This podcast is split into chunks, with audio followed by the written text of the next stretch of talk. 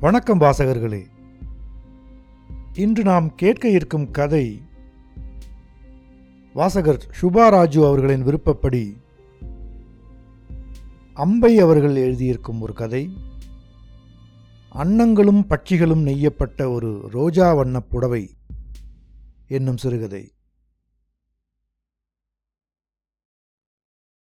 பாஸ்டனிலிருந்து ஐம்பது கிலோமீட்டர் தூரத்தில் இருந்த ஓர் இடத்தின் பள்ளியின் அரங்கில் இந்திய திருவிழா நடைபெற்றுக் கொண்டிருந்தது. பனிரெண்டு வயது சிறுமி ஒருத்தி தட்டி கும்பிட்டு விட்டு தீராத விளையாட்டு பிள்ளைக்கு அபிநயம் பிடிக்க ஆரம்பித்திருந்தாள். அதற்கு முன் அவள் அன்னை Krishna used to tease the gopis. என்று ஆங்கிலத்தில் விளக்கியிருந்தாள். அமெரிக்காவிலேயே பிறந்து வளர்ந்த சிறுமி அபிநயம் செய்ய சிரமப்பட்டாள். கண்ணனின் புல்லாங்குழல் பலமுறை அவள் மூக்கின் எதிரே நீண்டது. பழத்தை கடித்து கொடுக்கும் சுகாதாரமற்ற முறைகளை கையாண்ட கண்ணன் இன்னமும் அவளுக்கு பிடிபடவில்லை. கண்ணன் குழல் கோபிகையர் எச்சில் பழம் என்ற எந்த பிம்பத்தின் துணையும் இன்றி மேடையில் அல்லாடிக் கொண்டிருந்தாள் சிறுமி. பள்ளி விடுமுறைகளில் மத்தியானமெல்லாம் ஆட்டம் பாட்டம்தான். சிறுமி சிறுவர் பட்டாளம் கூடி முத்துகிருஷ்ணன் மோகனரூபன் மோசம் செய்தாண்டி என்று பாடிக்கொண்டே ஆடுவார்கள். குளிக்கும்போது திருட்டுத்தனமாய் புடவையை திருடி மரத்திலே கட்டி அவன் மறைந்திருந்தாண்டி என்ற வரிக்கெல்லாம் அனாயாசமாக மரத்தை காட்டி ஒளியும் பாவனைகளெல்லாம் செய்தவர்களுக்கு ஆடையை தந்தான் அவன் மானத்தை காத்தான் என்ற வரியில் மட்டும் பலத்த சந்தேகம். மானம் என்றால் என்ன என்பது பற்றி பெரிய சர்ச்சை. அவர்களை விட வயதில் சற்று பெரியவனான மூர்த்திதான். மானம் என்பது வானம் என்ற சொல்லின் திரிபு என்றும் அந்த சொல்லுக்கு அவர்கள் ஆகாயத்தை காட்ட வேண்டும் என்றும் உறுதியுடன் கூறினான். ஆடையை தந்தான் எனும்போது மார்பின் குறுக்கே கையை போட்டு புடவை தலைப்பை காட்டுவது போல் செய்தவர்கள் அதன் பின் வந்த மானத்தை காத்தான் என்ற வரிக்கு இரண்டு கைகளையும் உயரே தூக்கி வானத்தை காட்டினார்கள். கண்ணன் கடவுள் இல்லையா? கடவுளர்கள் வானத்தில் இருப்பவர்கள்தானே? அதனாலே அவன் வானத்தை காப்பது சரிதானே? இப்படிப்பட்ட நம்பிக்கை தோய்ந்த கேள்விகளுடன் வானம் மற்றும் கண்ணன் பிம்பங்கள் இணைந்தே வந்தன மனத்தில். புடவை தலைப்பை காட்டி தோளில் உறுதியாக படிந்த கரங்கள் சிறிதும் சம்பந்தமில்லாத வானை நோக்கி எந்தவித தர்க்க ரீதியான தொடர்பும் இல்லாமல் நீண்டது இந்த பிம்பங்களின் துணையுடன் தான் உடம்பு பாடல் விளையாட்டு வானம் எல்லாம் சுலபமாக பிணைந்து கொண்டன. நியூயார்க் வழியாக பாஸ்டனில் வந்து இறங்கியதும் கீதா அஹூஜா இந்திய திருவிழா போவது பற்றி கூறினாள். இங்கிருந்தேயா? வீட்டுக்கு போய் சாமானை இறக்கிவிட்டு என்று இவள் இழுத்தபோது சாமான்களை மளமளவென்று வண்டியின் பின்னால் வைத்தபடி உன் சொத்து என் வண்டியில் பத்திரமா இருக்கும். வீடு என்ன வீடு? இப்படி வீட்டை பார்த்து ஓடிக்கிண்டே இரு.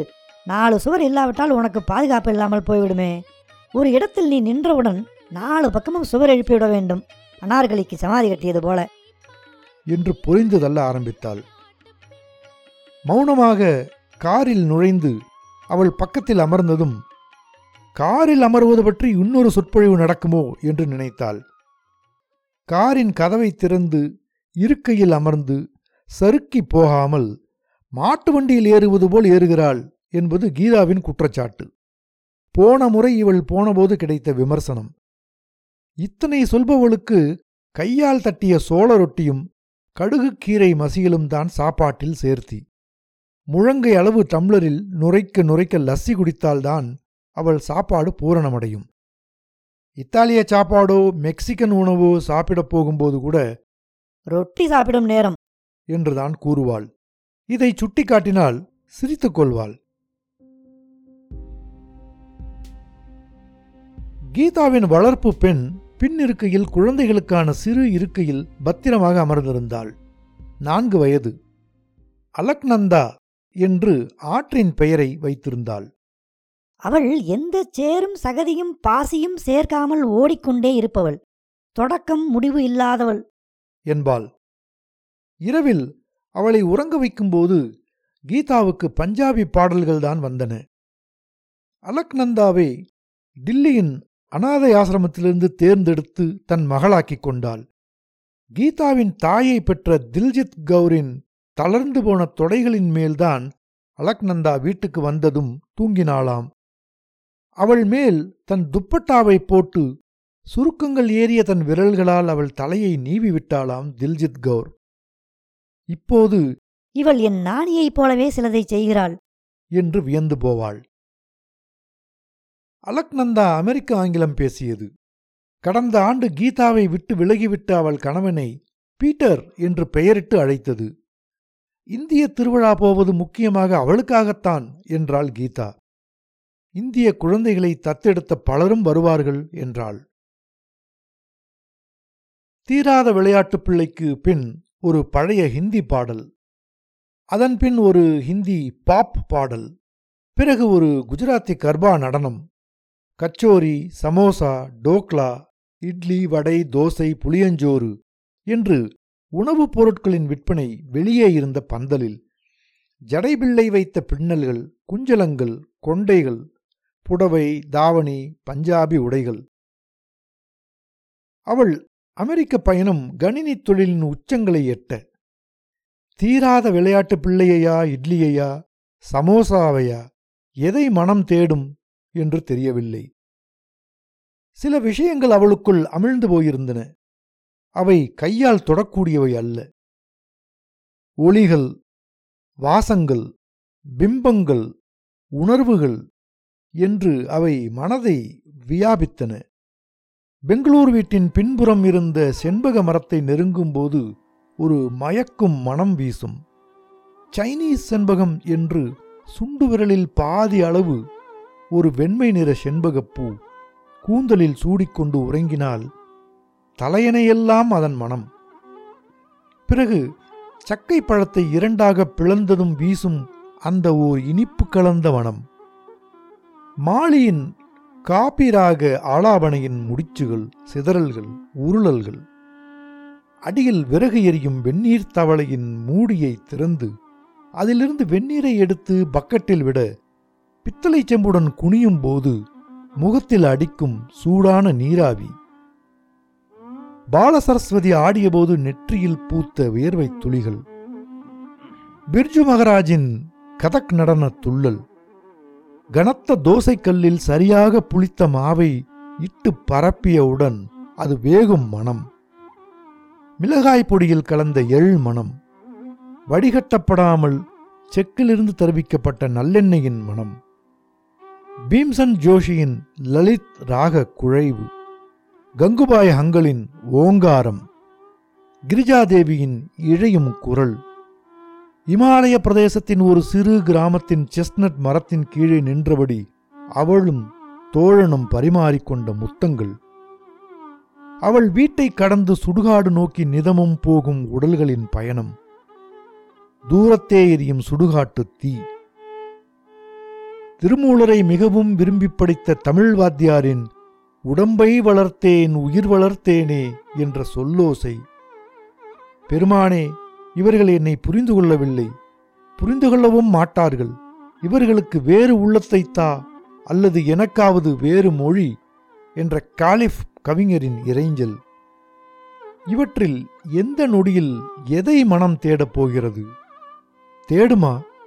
அல்லது இந்திய திருவிழாக்களில் சலனமடைந்து விடுமா? திரளாக பலர் வந்தனர். இந்திய குழந்தைகளை தத்தெடுத்த அமெரிக்கர்கள்.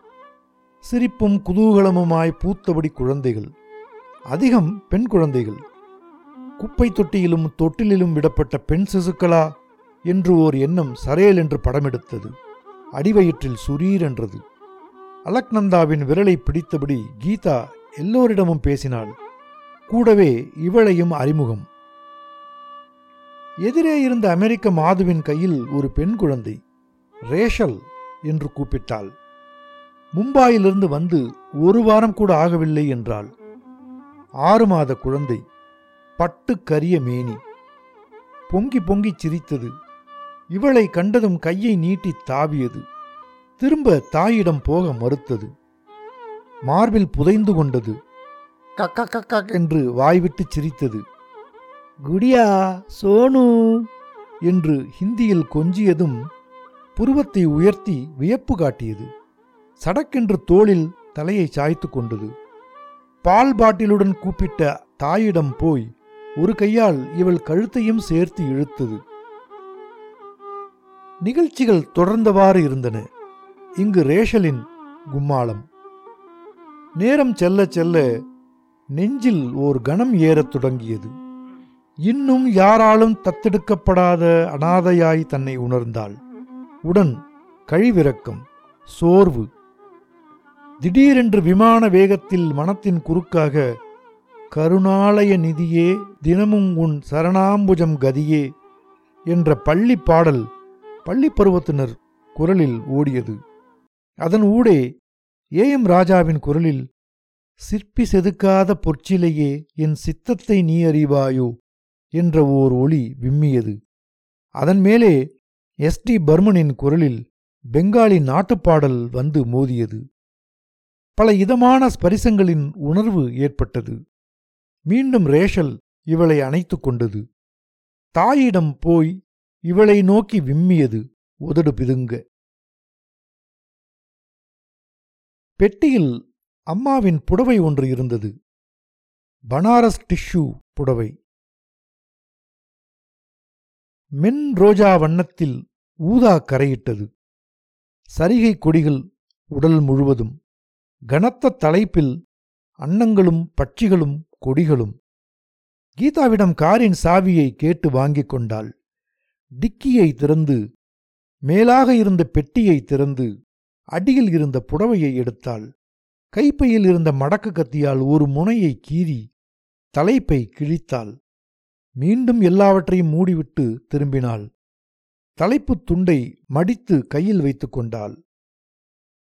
அந்த புடவை அவள் தந்தை பனாரஸ் நகருக்கு ஒரு வேலையாக போனபோது அங்குள்ள நெசவாளர்களிடம் நெய்து வாங்கியது. கூட்டு குடும்பத்தின் புறுபுறுப்புகளை மீறி அம்மாவுக்கு தந்தது. அதை அவள் அணியாத நிகழ்ச்சி கிடையாது. சென்னையில் இருந்தபோது சம்பந்த முதலியார் நாடகம் பார்த்த புடவை அது. வாசவாம்பாளின் ஹார்மோனிய இசையை உறிஞ்சிய புடவை. ராஜரத்னம் பிள்ளையின் தோடியின் போது விரிந்து கிடந்த புடவை. மீரா படம் பார்த்த புடவை. சுதந்திரம் பெற்ற தினம் கட்டிய புடவை. ரிஷிகேசமும் ஹரித்வாரமும் போன புடவை. அம்மன்களின் குளிர்ச்சியையும் உக்கிரத்தையும் ஈர்த்து கொண்ட புடவை. கல்யாண காலங்களில் பூக்களை முகர்ந்த புடவை. மைசூர் சுற்றி பார்க்கப் போனபோது பிருந்தாவனத் தோட்டத்தையும் பிலோமினா மாதா கோவிலையும் பார்த்த புடவை. அம்மாவின் தோழிகள் பலரின் உடலை தழுவிய புடவை. குடும்பத்தின் முதல் முதலாக புடவை உடுத்திய பெண்கள் எல்லோரும் அணிந்த புடவை. மரபீரோவில் வேப்பிலை மறுக்கொழுந்து துணையுடன் படுத்து கிடந்த புடவை. அப்பா இறந்த பிறகு காரியங்கள் நடந்த தினத்தன்று எண்பது வயது அம்மா இதை உடுத்தி கொண்டபோது துக்கத்தை வலிந்து பூசிக்கொண்ட முகங்கள் மாறின. பிடித்து வைக்கப்பட்ட குழந்தைகள் துள்ளி ஆடத் தொடங்கியன.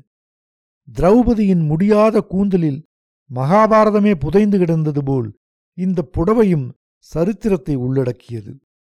இதன் பட்டு இழைகளில் கங்கை வெள்ளத்தின் தொடல் இருந்தது. மலைகளின் மாருதம் இருந்தது.